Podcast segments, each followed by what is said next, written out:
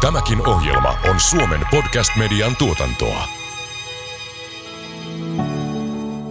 Toivottavasti me ei koskaan olla enää niin riippuvaisia yhdestä ainoasta Nokiasta, vaan että näitä Nokioita mielellään soisi olevan enemmän. Ja ehkä tämä on niin se kysymys, että miten me saataisiin tämmöinen menestysresepti sitten skaalattua niin, että, että saadaan niitä lisää. lisää. Kuuntelet Kasvupodia. Ohjelmaa, jossa tähytään suomalaisen bisneksen tulevaisuuteen ja sen menestystekijöihin. Ohjelman tuottaa Business Finland. Juontajina Tomi Korhonen ja William von der Paalen. Tervetuloa kuuntelemaan Business Finlandin podcastia. Mun nimi on William von der Paalen ja tässä vieressä Business Finlandilta Tomi Korhonen. Terve, terve. Mikä se päivän aihe? Päivän aihe liittyy uudistumiseen ja ehkä, ehkä hieman provosoidenkin, niin, niin tota, toivotaan, että keskustellaan siitä, että haikailu siihen Nokia-Suomen aikaan on turhaa, että Suomeen ei tarvikaan koskaan syntyä uutta Nokiaa, vaan se vauraampi tulevaisuus rakentuu erilaisten osaamisten, erilaisten ekosysteemien ja uudistumisen varaan. Kyllä, Katsotaan, provosoituuko meidän tämän päivän vieraat vai ei, mutta ollaan saatu kaksi tosi mielenkiintoista näkökulmaa meidän kanssa studioon. Meillä on teknologiateollisuuden toimitusjohtaja Jaakko Hirvola ja Mika Maliranta Laborelta, niin tervetuloa molemmille mukaan. Kiitos, kiitos. kiitos kutsusta. Mutta tosiaan haikailu Nokia-aikaan on turhaa ja Suomeen ei synny uutta Nokiaa, mutta mitä mieltä te olette tästä? Onko tämä haikailu turhaa ja miten tätä pitäisi lähestyä tätä väitettä? No mä kansantaloustieteilijänä meitä on opetettu ajattelemaan, että mikä se kansantalouden pimpereinen tavoite on, niin se on elintason ja vaurauden ja sitä kautta hyvinvoinnin parantaminen.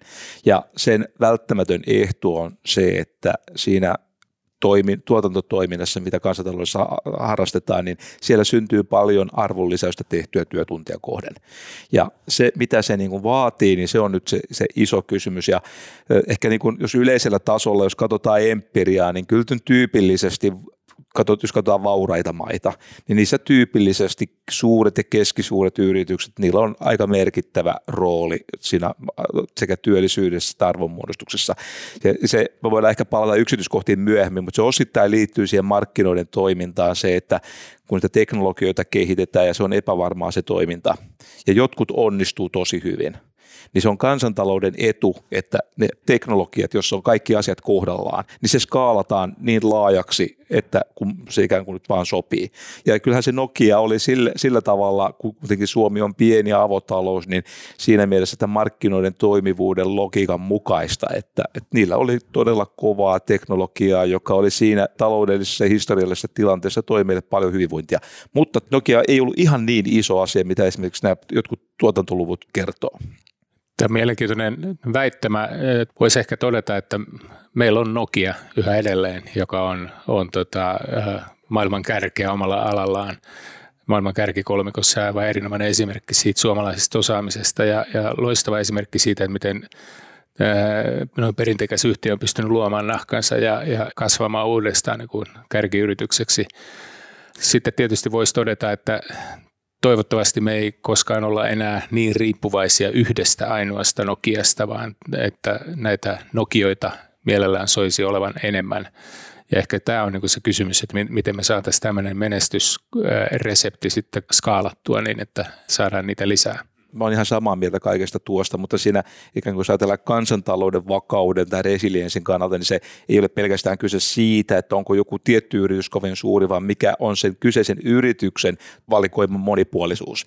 Että ehkä se Nokia, josta me nyt niin kuin tavallaan tässä puhutaan, kun katsotaan taaksepäin, niin, niin se oli sitten kuitenkin aika harvahkoihin tuotteisiin perustuva, että, että meillä voisi olla ikään kuin sen kokoinen Nokia kuin silloin, mutta se olisi ikään kuin kansantalouden kannalta ikään kuin vakaampi, jos se tuottaisi erilaisia erilaisempia asioita enemmän. Ja nythän ehkä tilanne on tällä hetkellä siinäkin suhteessa ikään kuin ehkä parempi. Ehkä parempi ja osittain ehkä myös tämän Nokian ansiosta, että jos ajatellaan sitä kyvykkyyttä, joka on Nokian myötä syntynyt, niin se on levinnyt laajemmalle markkinan hyötykäyttöön. Tuo, tuo on minusta erittäin tärkeä näkökohta, että kun me mietitään tämä, tämä osaamisen dynamiikka ja kumuloituminen, että, että kyse on kuitenkin teknologian hallinnasta, joka on tämmöinen kuitenkin aika yleinen asia, joka sitten tarjoaa edellytyksiä myöhemmin. Ja kun mä nyt on julkisuudessa, se oli ennen tätä Venäjän hyökkäystä Ukrainaa, kun mä olen ilmaissut kuitenkin tällaista ehkä keskimääräistä optimistisemman näkemyksen siitä, että minkälainen meidän talouden kehitys tulee olemaan tässä seuraavan viiden tai kymmenen vuoden aikana, niin yksi osa sitä mun optimismia tulee siitä aika laajasta korkeatasoista teknologisesta osaamisen pohjasta, joka oli rakentunut silloin Nokian aikoina, ja sitä jouduttiin vähän niin kuin uudistamaan tässä välissä sen takia, että siellä tapahtui tämä shokki, mutta se monet mittarit kertoo, että sitä tapahtui, että, että niin kuin tämän elektroniikkateollisuuden ulkopuolella koko ajan tutkimus- ja kehityspanostukset ovat lisääntyneet itse asiassa aika vahvan trendin mukaisesti. Mm, eli tämän kumuloituneen osaamisen myötä meille voisi ajatella, että meillä on syntynyt myös niin kuin pienempiä sitaateissa verkostoja tai ekosysteemejä, jotka kumpuaa sieltä Nokian perinnöstä, mutta ei välttämättä ole sitä samaa yksi yhteen näin, tekemistä. Näin, näin tältä se musta näyttää ja käytännössä se tarkoittaa sitä, että niitä Nokian entisiä asiantuntijoita on siirtynyt toisiin yrityksiin ja tekee siellä tuote- ja kehitystoimintaa. Mutta täytyy, kun on aina ihmetelty, että miksi tämä kuoppa tässä välissä oli näin pitkä, niin kyllä se oli kuitenkin todella merkittävästä uudistumisesta. Se tehtiin mm. todella uudenlaista teknologiaa, joka vaatii kärsivällisyyttä. Että, niin me tiedetään, että tuote- ja kehitysprojektit ovat pitkäaikaisia ja sitten sen jälkeenkin menee vielä tosi pitkä aika ennen kuin se liiketoiminta saadaan rakentumaan ja varsinkin skaalattua. Niin sama näyttää olevan myös startupeissa ja vastaavissa, että me ollaan ihmetelty, miksi Eurooppa ja, ja Suomi ja Pohjoismaat on ollut niin pitkään jenkkeen perässä, mutta nyt, nyt katsoo, mitä viime aikoina on tapahtunut täällä, niin, niin, niin kuin Pohjoismaista alkaa tulee asukasta kohden, niin, niin näitä miljardin valuaatioita mm. firmoja enemmän ja enemmän ja sitten onnistumisten kautta niin syntyy näitä uusia ekosysteemejä, joissa on osaajia ja koodaajia ja brändin rakentajia ja ennen kaikkea myös rahoittajia tulevaisuuden kannalta. Toivottavasti me ollaan saatu tämä käänne tässä jo aikaiseksi ja kyllä tässä on niin tämän tyyppisiä hyviä, hyviä indikaatioita. Meillähän oli tosiaan Nokian jälkeen hän oli pitkä alamäki näissä niin kuin TKI-panostuksissa, joka näkyy, jätti pahan jäljen sitten, että siinä aikana ei oikeastaan niin kuin tapahtunut mitään positiivista, mutta nyt on merkkejä paremmasta suunnasta. Sieltä kuopasta noustaan, mutta onko, miten se Jaakko näet tämän TKI-tiekarttojen ja muiden ehkä julkilausuttujenkin tavoitteiden, 4 prosentin tavoitteiden osalta, niin miltä sun mielestä tilanne näyttää? Siis ollaanko no, me sieltä kuopasta nousemassa hyvää vauhtia vai? No näyttää siltä, että nyt on ainakin laaja konsensus siitä, että tähän pitää panostaa riittävästi ja, ja, ja nyt odotetaan tietysti, että se muuttuu teoiksi ja sitten täytyy tietysti katsoa vähän niin kuin niitä tekoipanostuksiakin tarkemmin, että minkälaisia ne, mihin ne kohdentuu. Mehän tarvitaan toki niin kuin huippuluokan tutkimusta, mutta ennen kaikkea me tarvitaan sen tyyppistä tutkimusta innovointia, joka sitten kaupallistuu ja, ja tota, sitä kautta muuttuu sitten vientituloksia ja hyvinvoinniksi. siinä mielessä tämmöinen niin kuin yritys, yritysvetoisuus on tärkeää. Jos me katsotaan pelkästään suoraan yritykselle kohdentuvaa TKI-tukea Suomessa, niin OECD-vertailussa me ollaan ihan häntä päässä siinä aivan niin kuin rupusakkia. Ja se osittain niin kuin johtuu panostusten määrästä ja osittain sen kohdentumisesta. Samaa mieltä no yleisesti ottaen, mutta esimerkiksi jos katsotaan vielä vähän taaksepäin, koska joskus se taaksepäin katsominen on tärkeää, jotta ymmärretään nykyaikaa ja jatkoa. Sen vuodet 2010-2015 ei mun mielestä ollut lähellekään niin ankea, miltä ne ikään kuin ne numerot ensiksi näyttää. Että ihan yksinkertainen harjoitus on se, että koko yrityssektoria, kun tarkastellaan, sieltä otetaan yksi ainut toimiala pois, se elektroniikkateollisuus, ja katsotaan, miltä se T&K-panostuksen ura on ollut, niin se on ollut itse asiassa ihan lineaarinen. Mutta se ei vaan näy näissä kansantalouden numeroissa sen takia, koska Nokia dominoi niin valtavasti. Ja, ja kyllä siinä tietty, tietty realismi tavallaan siinä kasvuvauhdessa on, että se, nyt, se oli kuitenkin useita prosenttia vuodessa se tutkimus- ja kehityspanostuksen lisääntyminen siellä toimialalla. Se ei kauhean paljon voimakkaampaa olla, koska me tiedetään, että kun tutkimustoimintaa laajennetaan, niin täytyy tutkijoita rekrytoida. Ei niitä niin kuin, kyllä siinä niin kuin oma hitautensa siinä kuuluukin olla. Mutta miten sä näet tämän, minkä Jaakko tuossa hyvin sanoi, että e- eurooppalaisessa vertailussa ja OECD-vertailussa, niin Suomi on siellä peränpitäjänä? Riippuu millä mittarilla julkinen TK-panostus suoraan yrityksille tota OECD-vertailussa, niin olemme aivan, aivan häntä päässä. Eli siis meillä julkinen tutkimusrahoitus ei välttämättä ole ihan niin huonossa jamassa, mutta se mitä kohdistuu yrityksille suoraan, jotka sitten tietysti kertautuu sille, että yritykset laittaa omat panostensa siihen päälle, niin siinä rahoituksessa me ollaan pahasti jäljessä. Äh, joo, tästä mä oon niin samaa mieltä ja esimerkiksi 2015-2016, kun tehtiin näitä leikkauksia mm. vielä, niin kyllähän ne tuntui niin tutkijan näkökulmasta sangen hämmä hämmentävältä. Että mä ymmärsin sen perustelu, silloin oli julkisesta taloudesta oltiin huolissaan, mutta että ihan selvästi näinkin kriittiseen sitä investointikohteesta, jos joudutaan leikkaamaan, niin silloin mä niin mietin, että meillä päätäntäsäännöissä on jotain korjaamisen varaa, että, että julkista taloutta korjataan kulutuksen leikkauksilla ja investointien leikkauksilla. Ja siinä mielessä mä sama. Kasvusta ei kannata leikata. Tulevasta kasvusta. Tulevasta kasvusta. Kasvupodi. Kasvupodi. Jos jatketaan vielä tätä julkista linjaa ja T&K-linjaa, niin mitä julkinen sektori yleisesti voisi tehdä, jotta, jotta se auttaisi yrityksiä rakentamaan parempaa ympäristöä ja miten se voisi tukea ylipäänsä sitä, että yritykset innovoi enemmän? Mä oon tämmöinen markkinatalous fani, ja mä, niin kuin, minusta markkinatalous on ihan mielettömän dynaaminen ja to, todella moni, paljon hienompi kuin moni välttämättä aina muistaa arvostaa, koska se tuntuu välillä itsestään selvältä. Mutta ja, ja, ja keskeinen osa on yritykset, jotka mä on pääsääntöisesti lähes aina rationaalisia. Ja mä en, niin kuin, mä en ole tavallaan yhtään huolissaan siitä, etteikö yritykset panostaisi tutkimus- ja kehitystoimintaa silloin, kun se sille yritykselle on hyödyllistä.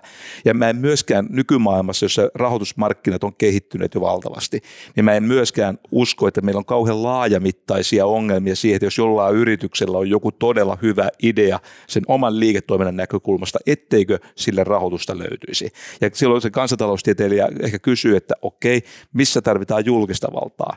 Ja yrityshän ei ota huomioon sitä, että kun se tekee tutkimus- ja kehityspanostusta, niin se tietysti itse hyötyy siitä jollain todennäköisyydellä, mutta parhaimmillaan se, sitten tietoa läikkyy ja leviää muualle. Se hyödyttää myöskin muiden yrityksien tuottavuutta. Ja se on usein yritykselle itselleen huono asia, mutta kansantaloudelle se on hyvä asia.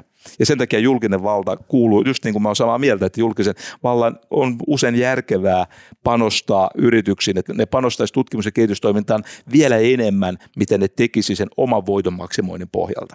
Kyllä mä yhden pointin haluaisin tuohon tuota nostaa. Sanot, että se, se, että hyödyt läikkyy ikään kuin yrityksestä muualle, niin se ei välttämättä ole yritykselle etu.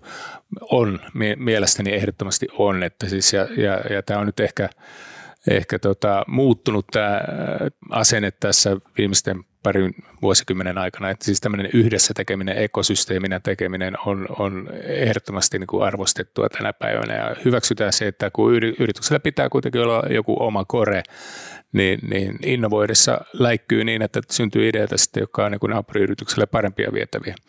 Ja tästä tietysti sitten kaikki hyötyy tästä läikkymisestä, se on juuri näin. Mutta lisää vielä yhden pointin tähän, niin tota, yrityksethän panostaa kyllä niin kuin omaan uudistumiseensa ja kasvuunsa.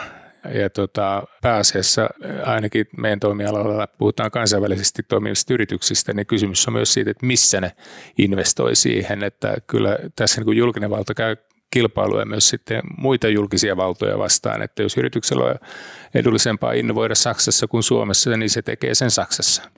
Kaksi näkökohtaa. Mä olen ihan samaa mieltä. On ihan selvää, että yritykset tekee yhteistyötä, on tehnyt iät ja ajat yhteistyötä silloin, kun on sen paikka ja ehkä sitä on vielä yleistynyt. Se tavallaan se kansantaloustieteilijöiden näkemys on siitä, että on jotain semmoista läikkymistä, joka ei ole niille eduksi, ja vaikka se on kansantalouden eduksi. Ja sieltä tulee itse asiassa se perustelu, miksi taloustieteilijät, se on niin kuin vasemmalta oikealle, jotka suhtautuu ehkä pikkasen kriittisesti siihen, että julkinen valta sitten niin kuin tukee yrityksiä, mutta se perustelu tulee juuri siitä, että vaikka ne tekee yhteistyötä ja se tieto leviää, niin se kuuluisi levitä kansantalouden näkökulmasta vieläkin enemmän. Ja sitten tuo toinen näkökohta, on totta, että kyllähän kans, niin kuin tavallaan julkiset vallat kilpailee tästä, mutta markkinoilla valtavasti korjausmekanismeja, jotka kyllä takaa sen, että, että se tu- toiminta tulee sinne, missä se suhteellinen etu on. Palkanmuodostus on toinen asia, että, että konkreettisesti tarkoittaa sitä, että jos tutkimukseen todella paljon panostetaan ja ja kun meillä tutkijoiden määrä on rajallinen määrä, niin se menee niiden tutkijoiden palkkoihin.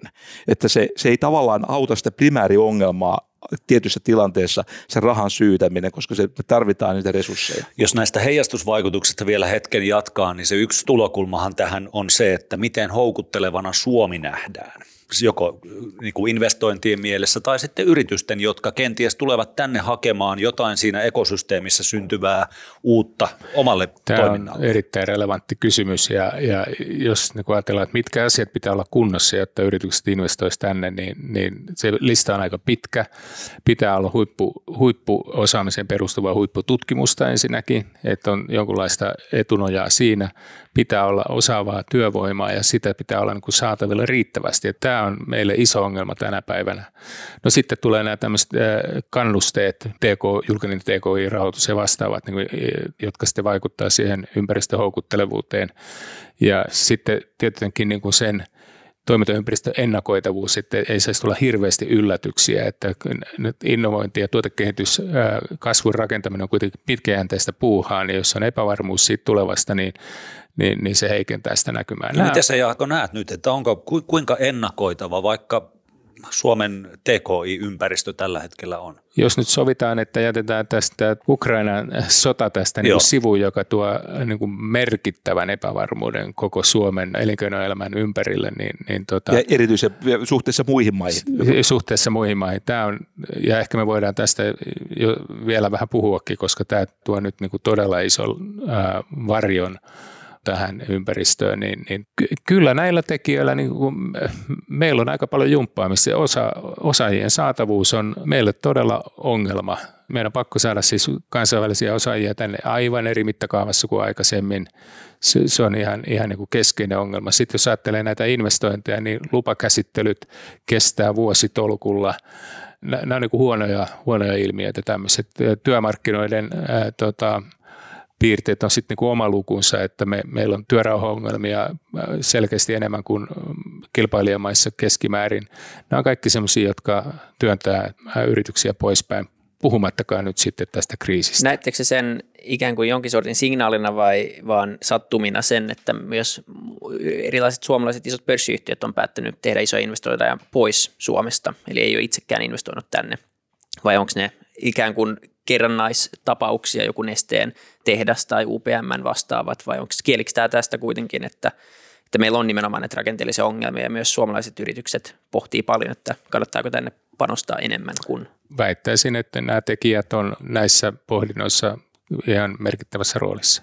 Siis se, että me ollaan ollut itärajan vieressä, niin se on tarkoittanut sitä, että me Suomessa toimivat yritykset ovat aivan ymmärrettävästi, niiden toiminta on suuntautunut enemmän itään kuin vastaava maa, että Mä olen itse joskus käyttänyt sitä esimerkkiä, että minusta pitäisi ajatella kauppapolitiikassa se, että tuon Venäjän puolella on semmoinen meri, jossa ei ole välttämättä kalaa. Mm. Ja no, no, nyt siellä on ehkä vähän ollut kalaa, mutta mun mielestä tämä Ukrainan hyökkäyksen jälkeen pitäisi ajatella, että siellä meressä ei ole kalaa enää yhtään. Ja meillä on iso osa kalastajia, jotka ovat kuitenkin kalastanut sieltä. Ja meillä on mm. enemmän niitä kuin Ruotsissa tai Norjassa tai Tanskassa. Että meidän taloudessa on tämmöinen eräänlainen luovan tuhon prosessi, että meidän riippuvuus Venäjältä täytyy vähentyä sen takia, että Venäjä tämmöisenä markkina-alueena tulee olemaan paljon pienempi, miltä se näytti olevan vielä muutama kuukausi sitten. Meidän maantieteellisessä sijainnissa ainoa positiivinen piirre on poistunut. Nyt meillä on maantieteellistä pelkästään haittaa. Just no.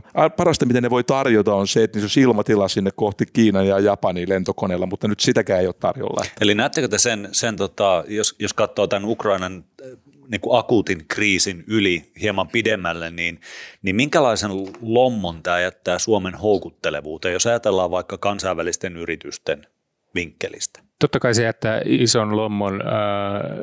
No jos numeroina katsoo, niin Venäjän merkitys no vientimaana ei nyt ole ihan niin kuin valtava. Se on, se on semmoinen 5,5-6 prosenttia meidän viennistä niin kaiken kaikkiaan kuin teknologiteollisuudessakin. Et se nyt tietysti loppuu tässä mutta ennen kaikkea tota, ainoa pienikin vetovoima, joka tässä niin kuin ehkä tällä itäorientaatiolla on ollut, poistuu ja siitä tulee pelkkä haitta, niin meidän täytyy keksiä niin kuin muita vetovoimatekijöitä, ja, ja, ja, ja silloin se, mitä puhuttiin tästä osaamisesta, niin se on nyt ehkä se meidän niin kuin suurin toivo. Me ollaan kuitenkin korkeasti koulutettu kansakunta ja, ja aika osaavassa maineessa, että jos me saadaan tämä niin kuin suhteellisen hyvä koulutusjärjestelmä toimimaan oikein, että, että saadaan sellaista huippuosaamista rakentumaan täällä, niin tämän tyyppisiä niin kuin vahvuuksia me täytyy nyt entistä määrätietoisemmin rakentaa.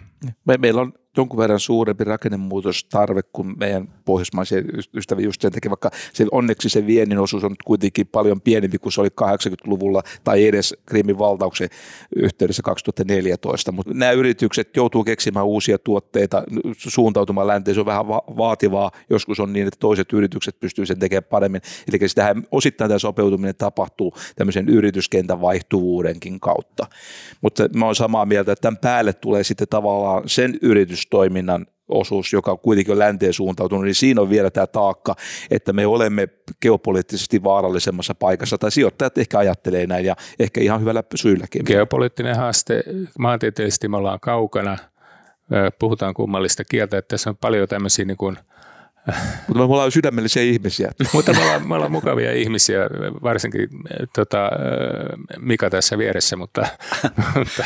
Niin kyllä, mutta omilla vahvuuksilla pitää ehdottomasti pelata. Mä muistan, mä kävin tota Ilkka Kivimäen kanssa keskustelua joskus siitä, just tästä samasta kysymyksestä siitä, että Nokia ei synny ikinä ja toi esille esimerkiksi että Saksassa paljon puhutaan tämmöistä Mittelstandista, eli siitä, että sulla on niin firmoja, jotka vaihtaa suunnilleen niin alle 50 miljoonaa, niillä on 500 työntekijää ja niitä on hirveä määrä siellä ja ne on ikään kuin se talouden veturi.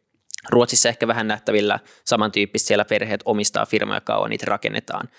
Voiko tämä olla yksi ratkaisu tämän tämmöisen nukeloven paikkaamiseen myös Suomessa? No ensiksi mä haluaisin korjata yhden väärinkäsityksen siis joka on hämmästyttävä yleinen. Aika useat ajattelee, että meillä on vähemmän pieniä ja keskisuuria yrityksiä kuin muissa verrokkimaissa. Suomi on ihan keskellä, tota, että meillä oli pikkasen sieltä tulee paperiteollisuusefekti, että tietysti meillä on sellainen toimiala, jossa tyypillisesti kaikkialla muuallakin paperiteollisuudessa yleensä yritykset on vähän suurempia, mutta se on itse asiassa tosi pieni. Ja sitten se, tavallaan se huoli on sitten tämä vertailu Saksan Mittelstand-firmoihin, joka on vähän niin kuin oma juttunsa ja se on vähän ehkä iso, mä itse jotenkin näen, että se on ehkä vähän niin kuin poikkeus isommassa kuvassa. Se on myöskin semmoinen laaja kysymys sitten, että minkälainen omistajuusrakenne on sitten dynaamisen puolelta. Tämä on minusta niin kuin kiinnostava ilmiö tämä Saksan Mittelstand-firma, mutta se, sen yleistettävyydestä ja toivottavuudesta Suomen ympäristöön niin pitäisi olla ehkä pikkasen varovainen. Teknologiateollisuuden yrityksistä reippaasti yli 90 prosenttia on PK-yrityksiä. Tietysti niin kuin, riippuu vähän, miten PK ja Mittelstand määritellään, että tuppaa niin kuin se Mittelstand niin kuin asettuu vähän ehkä sinne niin kuin isompaan PK kenttää kuin mitä meillä PK-yritykset yleensä mie- mielletään, mutta olisin samaa mieltä tuosta väitteestä kyllä, että siinä on se mahdollisuus, koska kyllä näissä PK-yrityksissä on niin paljon osaamista, että tota, jos me mietitään niin keinoja tähän kasvuun, niin toimintaedellytysten rakentaminen niille yrityksille, että he pääsevät kansainvälistymiseen mukaan. Nythän suuri osa PK-kentästä on jo kansainvälisiä, siinä mielessä ne on eh, sanotaan vientiyritysten alihankkijoita, jotkut suoraankin toimittaa jo jotain, mutta se, että saataisiin niin nämä PK-yritykset rohkeammin maailmalle omien ratkaisujen kanssa, niin on varmaan yksi avain. No mä, jos mä ihan varovasti provoan, että tämmöisiä väärinkäsityksiä, niin toinen aika yleinen väärinkäsitys on se, että työpaikkoja syntyy nettomääräisesti erityisesti pieniin ja keskisuuriin yrityksiin. Se äkisti tilastoissa näyttää siltä, mutta on tutkittu tosi paljon. Ja oikeasti kun sitten sitä tutkitaan huolellisemmin ja otetaan tämmöinen asia, että selitetään yrityksen työllisyyden kasvua ja siinä laitetaan sen koon lisäksi sen yrityksen ikä, niin me huomataan, että se koko menettää merkityksensä ja se primäärisyy onkin se nuori ikä. Ja koska nuoret yritykset ovat kaikki PK-yrityksiä ja vain osa PK-yrityksistä on nuoria. Ja se, että miksi nuoret yritykset on uusiutumisen kannalta olennaisia, niin se, se on ja aika laaja kysymys, mutta voin kertoa yhden esimerkin, joka kertoo, miksi kaksi ihan samanlaista yritystä siis mole, muilta osin, jotka on samankokoisia, mutta toinen on nuori on vasta aloittanut ja toinen on tämmöinen vakiintunut. Nyt nämä ei ole pieni yritys. Ajatellaan semmoista autonvalmistajaa, joka on tehnyt pensamoottoreita. Ja sitten se miettii, että rupesiko tekemään sähköllä kulkevaa autoa se siinä laskelmassa joutuu ottamaan huomioon, että jos ne parantaa sitä, rupeat valmistamaan niitä sähköautoja, niin samalla niiden pensa-autojen myynti vähenee. Hän niin kuin kannibalisoi omaa tuotantoa. Ajattelee toista yritystä, jolla ei ole pensa, kutsutaanko sitä vaikka Teslaksi niin se Tesla rupeaa panostamaan tosi paljon rajummin siihen siinä ensimmäisessä vaiheessa siihen sähköautoon, koska sen päätä ne ei ole viisaampia kuin Mercedes tai muut, vaan niiden päätä, että tilanne on erilainen. Ja tämä, tämä on se teoria, mikä selittää, miksi nuoret yritykset ovat vähän niin kuin erityisessä asemassa talouden uudistumistilanteessa. Kasvupodi. Kasvupodi. Mä haluan palata tässä uudistumisen ja uusiutumisen teemassa yhteen, joka tota, liittyy tuohon aiempaan keskusteluun. Eli kun me katsotaan niin kuin uudistumista ja, ja yritystasolla, niin, niin siihen liittyy myös niin kuin se diversiteetti, eli osaajien houkuttelu, mistä äsken puhuttiin, että kun saadaan uutta verta ja uusia ajatuksia, niin sitten se yritys kenties on alttiimpi uudistamaan toimintaansa ja saa uudenlaisia ideoita. Se liittyy totta kai siihen Suomen houkuttelevuuteen, eli miten me Suomena ensin niin kuin päästään osaajien kartalle ja sitten miten ne suomalaiset yritykset sitä kautta pääsee kartalle. Mutta Jaakko, sulle ehkä kysymys, miten valmiita suomalaisyritykset on ottamaan vastaan kansainvälisiä osaajia? Onko meillä siellä myös aidosti yksi pullonkaula? Me kysyttiin tätä jäseniltä ja tota, jos mä nyt oikein muistan, niin, niin joku äh, luokkaa 80 prosenttia on, on niin kuin valmis ottamaan kansainvälisiä työntekijöitä vastaan, mikä on aika hyvä luku kuitenkin, koska muistetaan, että 90 prosenttia näistä yrityksistä on, on pieniä, pieniä ja keskisuuria. Että kyllä siis semmoinen valmius on.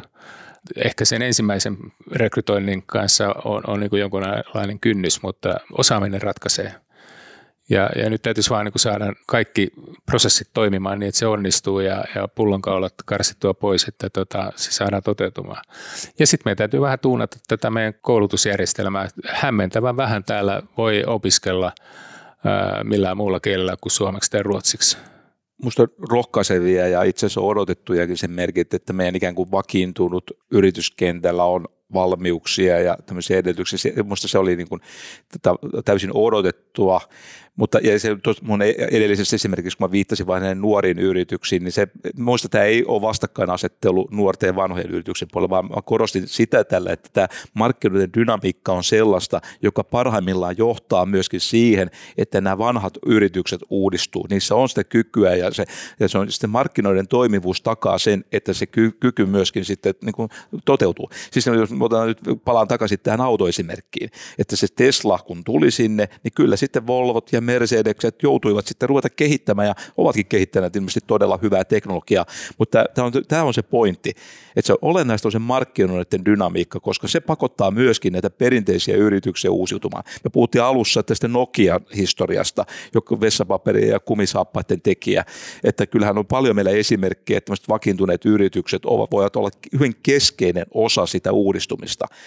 Mutta se, sen yksi piirre on se, että se on niin tunnusmerkki, että jos sieltä puuttuu nuoria yrityksiä, niin silloin on tavallaan jotain vähän epäilyttävää niin kuin markkinoilla meneillään.